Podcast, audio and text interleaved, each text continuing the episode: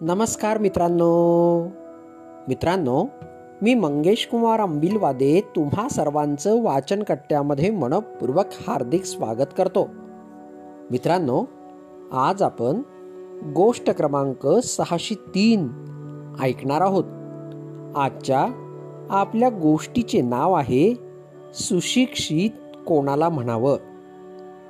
प्रथमता असे लोक जे दररोज येणाऱ्या परिस्थितीचा समर्थपणे सामना करतात आणि जे उद्भवणाऱ्या स्थितीचे योग्य मूल्यमापन करतात आणि अनुरूप कृती करण्यास चुकत नाहीत.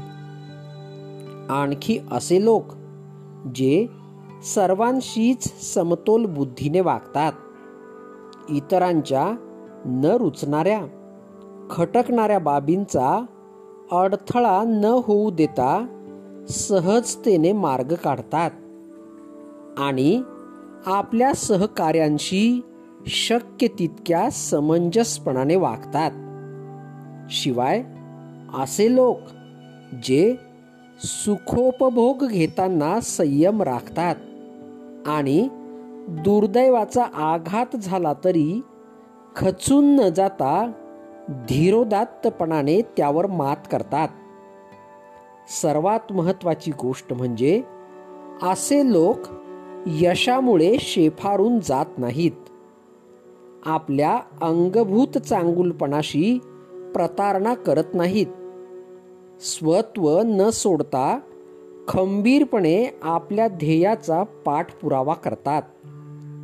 दैवदत्त सुखाने आपला तोल जाऊ देत नाहीत. तसेच जन्मदत्त स्वभाव व बुद्धी यांच्या एवढेच कौतुक त्यांना आशा सुखाविषयी देखील वाटते. वरीलपैकी एक दोन नव्हे तर सर्वच गुण ज्यांच्यामध्ये आढळतात तेच खरे सुशिक्षित. कारण त्यांच्यामध्ये सर्व सद्गुण एकवटलेले असतात. थोडक्यात सांगायचं तर कोणत्याही परिस्थितीत जे लोक शहाणपणाने व धैर्याने निर्णय घेऊ शकतात तेच खऱ्या अर्थाने सुशिक्षित होय.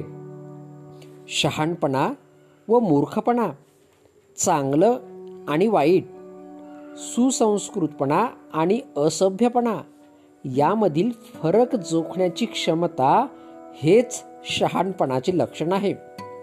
पुस्तकी ज्ञान किंवा पदव्या नव्हे. तुम्ही विचारलेल्या योग्य प्रश्नांना जो नेमकी उत्तर देऊ शकतो तोच खरा तज्ज्ञ. मित्रांनो ही गोष्ट या ठिकाणी संपली. तुम्हाला गोष्ट आवडली असेल तर तुमच्या परिचितांपर्यंत नक्कीच पोचवा. चला तर मग उद्या पुन्हा भेटूया तुमच्या आवडत्या वाचनकट्ट्यात. तोपर्यंत बाय बाय.